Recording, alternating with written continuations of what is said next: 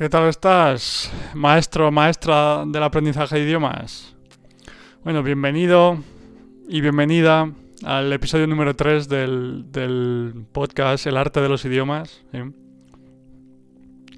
En el, un podcast en el que voy a, voy a, voy a hablar de las... Eh, voy a contestar las preguntas más comunes en lo que se refiere al aprendizaje de idiomas. Sí, voy a intentar desmontar todos esos mitos que hay también alrededor del aprendizaje de idiomas y que, que bajo mi punto de vista perjudican a tanta gente y hacen que mucha gente acabe rindiéndose al, al aprender idiomas porque piensa que es un, un proceso arduo y complicado en el que hay que estudiar, memorizar, etcétera.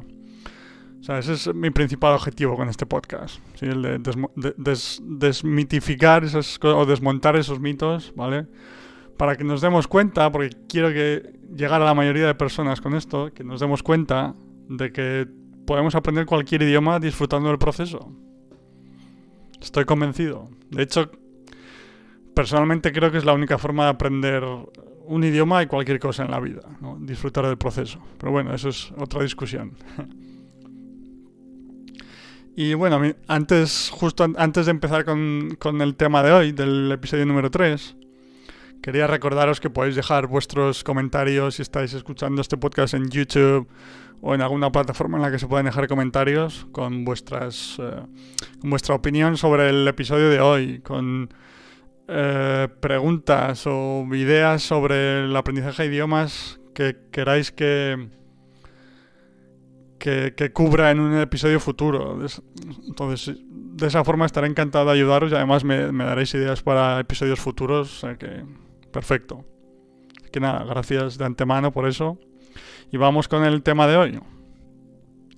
Y en este episodio número 3 voy a hablar del uso de subtítulos al aprender un idioma. ¿sí? Al ver una serie o una película, un documental o bueno, el, tipo de recurso que sea, ¿no? independientemente del nivel. Por supuesto, como digo siempre, el, em, el input comprensible, la parte de recibir información, eh, tanto al escuchar como al leer, si es comprensible, esa es la clave de todo el proceso. ¿sí? entender el mensaje. Si entendemos el mensaje, el, proceso está funcionando y estamos aprendiendo el idioma. ¿vale? Entonces, en base a eso, por supuesto, dependiendo de tu nivel, vas a consumir unos, recursos u otros. ¿no?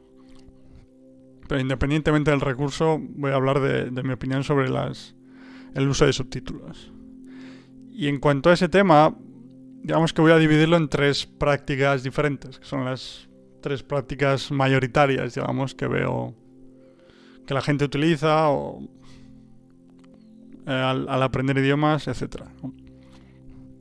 Que son, una, eh, voy a coger las series como ejemplo, ¿vale? Pero vale para cualquier recurso. Entonces, número uno es ver la serie en el idioma objetivo con subtítulos en tu idioma materno. En este caso, pues si, si eres un eh, hispanoparlante que quiera aprender inglés, pues ves la serie en inglés con subtítulos en español. Esa es la práctica número uno. La práctica número dos es, en este, en este mismo ejemplo, ver un recurso, en, o sea, ver una serie en inglés, tu idioma objetivo, con los subtítulos en inglés. Y el la tercera práctica es verla en inglés sin subtítulos ni nada, ¿no? Entonces, empezando con la práctica número uno, que es la de ver la serie en inglés con subtítulos en español, en este caso, en este ejemplo, yo creo que no, no ayuda en absoluto. O sea, que no, no es una buena idea porque digamos que tu mente se va a ir con lo que conoce mejor, que en este caso es el español, ¿no? Entonces, vas a entender lo que está pasando porque estás leyendo el, estás leyendo el español, ¿no? Pero no estás realmente conectando los sonidos en inglés que escuchas con su significado, ¿no? A ver si, me lo explico claramente.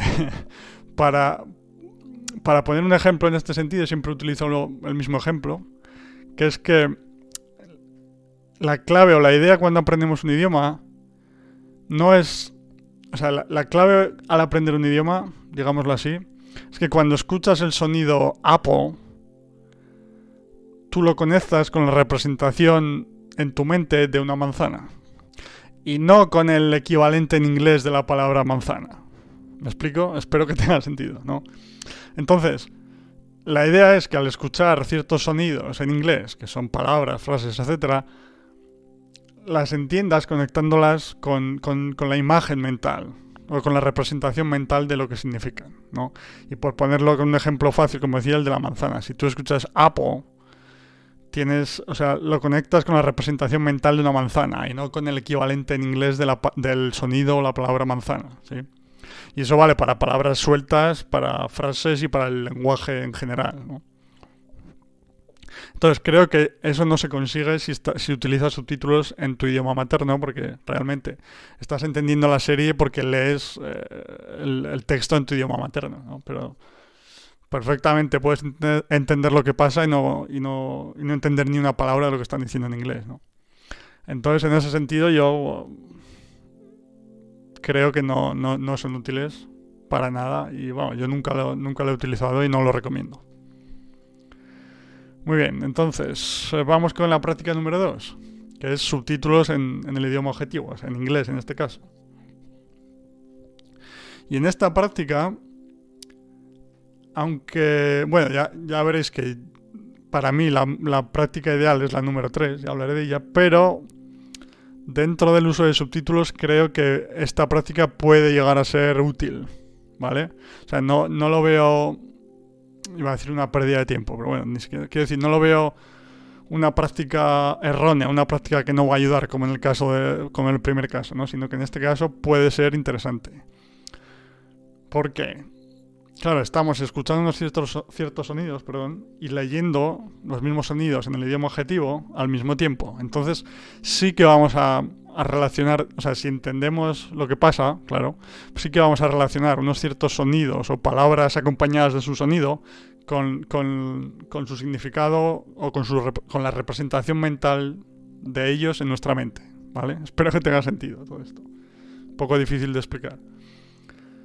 El problema que tengo yo con subtítulos en general, en este caso que digo, es que si estoy viendo una serie, por ejemplo, la, atención se me va por todas partes. O estoy intentando enterarme de la serie. Tengo que mirar por, debajo a, los subtítulos em, al mismo tiempo. Y es como que, uno, no disfruto tanto de la serie y dos, se me va la atención por todos lados. Entonces yo prefiero no utilizar subtítulos en absoluto. ¿Vale? Y claro, eh, después pongo un ejemplo de esto para que veáis lo que, lo que me distraen los subtítulos. Pero esto lo conecto ya con la práctica número 3, que es mi preferida, que es realmente eh, ver las series, en este caso, en el idioma objetivo directamente en inglés, sin subtítulos ni nada. Pero claro, obviamente tienes que tener un nivel suficiente para entender lo que está pasando. Está claro, entonces. Por eso entiendo que mucha gente utiliza los subtítulos eh, al aprender idiomas, porque quieren tener acceso a recursos muy interesantes y complejos como series, películas, etcétera, que son los más entretenidos, divertidos para nosotros adultos, digamos, pero no tienen el nivel todavía para entenderlos de una forma natural, por decirlo entre comillas, ¿no? Quiero decir, sin subtítulos ni nada. Entonces, intentan utilizar los subtítulos para tener acceso a un, a un recurso que de otra forma, al que de otra forma no podrían acceder. ¿Sí? ¿Me explico? Pero yo personalmente prefiero...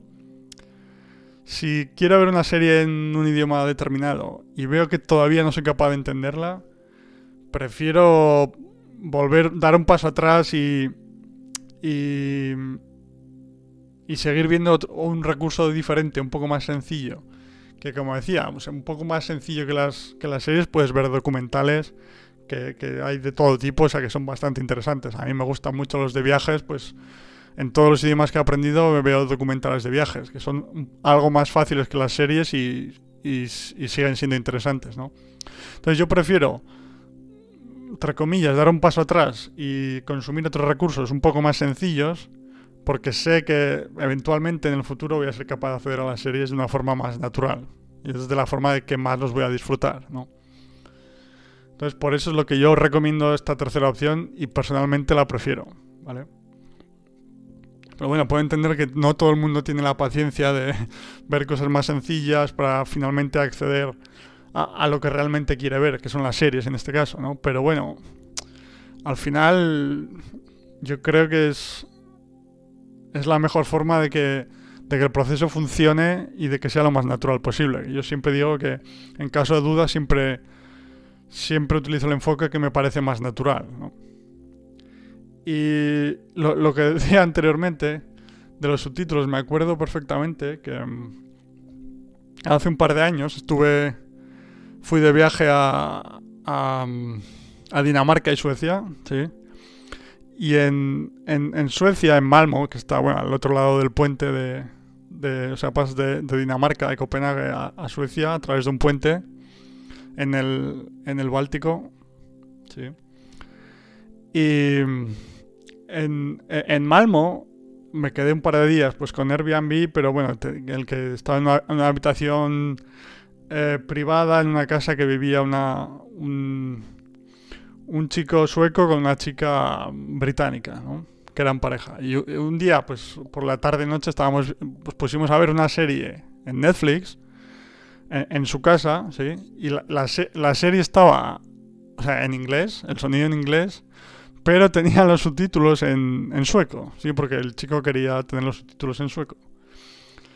Y me di cuenta que yo, que no sé absolutamente nada de sueco, estaba viendo la serie, escuchando el inglés y sin darme, sin querer, sin darme cuenta, se me iban los ojos a los subtítulos, aun sabiendo perfectamente que no, que no iba a entender nada de lo que ponía ahí abajo, ¿no? Entonces a eso me refería con, con lo de que se me va la atención para, para todas partes y no, no disfruto realmente de la serie y no me entero bien de todo, ¿no? Es como un, componente extra para recomendar todavía más la, tercera opción de la que hablaba. ¿no? Y nada, pues eso es el episodio de hoy, el episodio número 3. Espero que te haya gustado, que, que te haya servido para, no sé, entender un poco más el uso de subtítulos, si pueden ayudarte, si no, ¿vale? Y pero bueno, por supuesto, estoy siempre lo digo que mientras eh, mantengamos el respeto, yo siempre estoy abierto a, opiniones diferentes, a diferentes ideas, críticas constructivas, etcétera, ¿vale? Entonces no dudes en dejar tu opinión si, si tu comentario si estás viendo en YouTube o escuchando una plataforma en la que se pueden dejar comentarios, porque estaré encantado de responderte, de, de leer tu comentario, sí, de, si tienes ideas, preguntas para episodios futuros, lo mismo, ¿vale? Y nada, pues muchas gracias por llegar hasta el final, por escuchar este episodio. Y nos vemos en el siguiente, nos vemos en el número 4, ¿vale? Y nada, un, un abrazo. Te deseo un buen día donde quiera que estés, ¿vale? Y nada, adiós, hasta luego.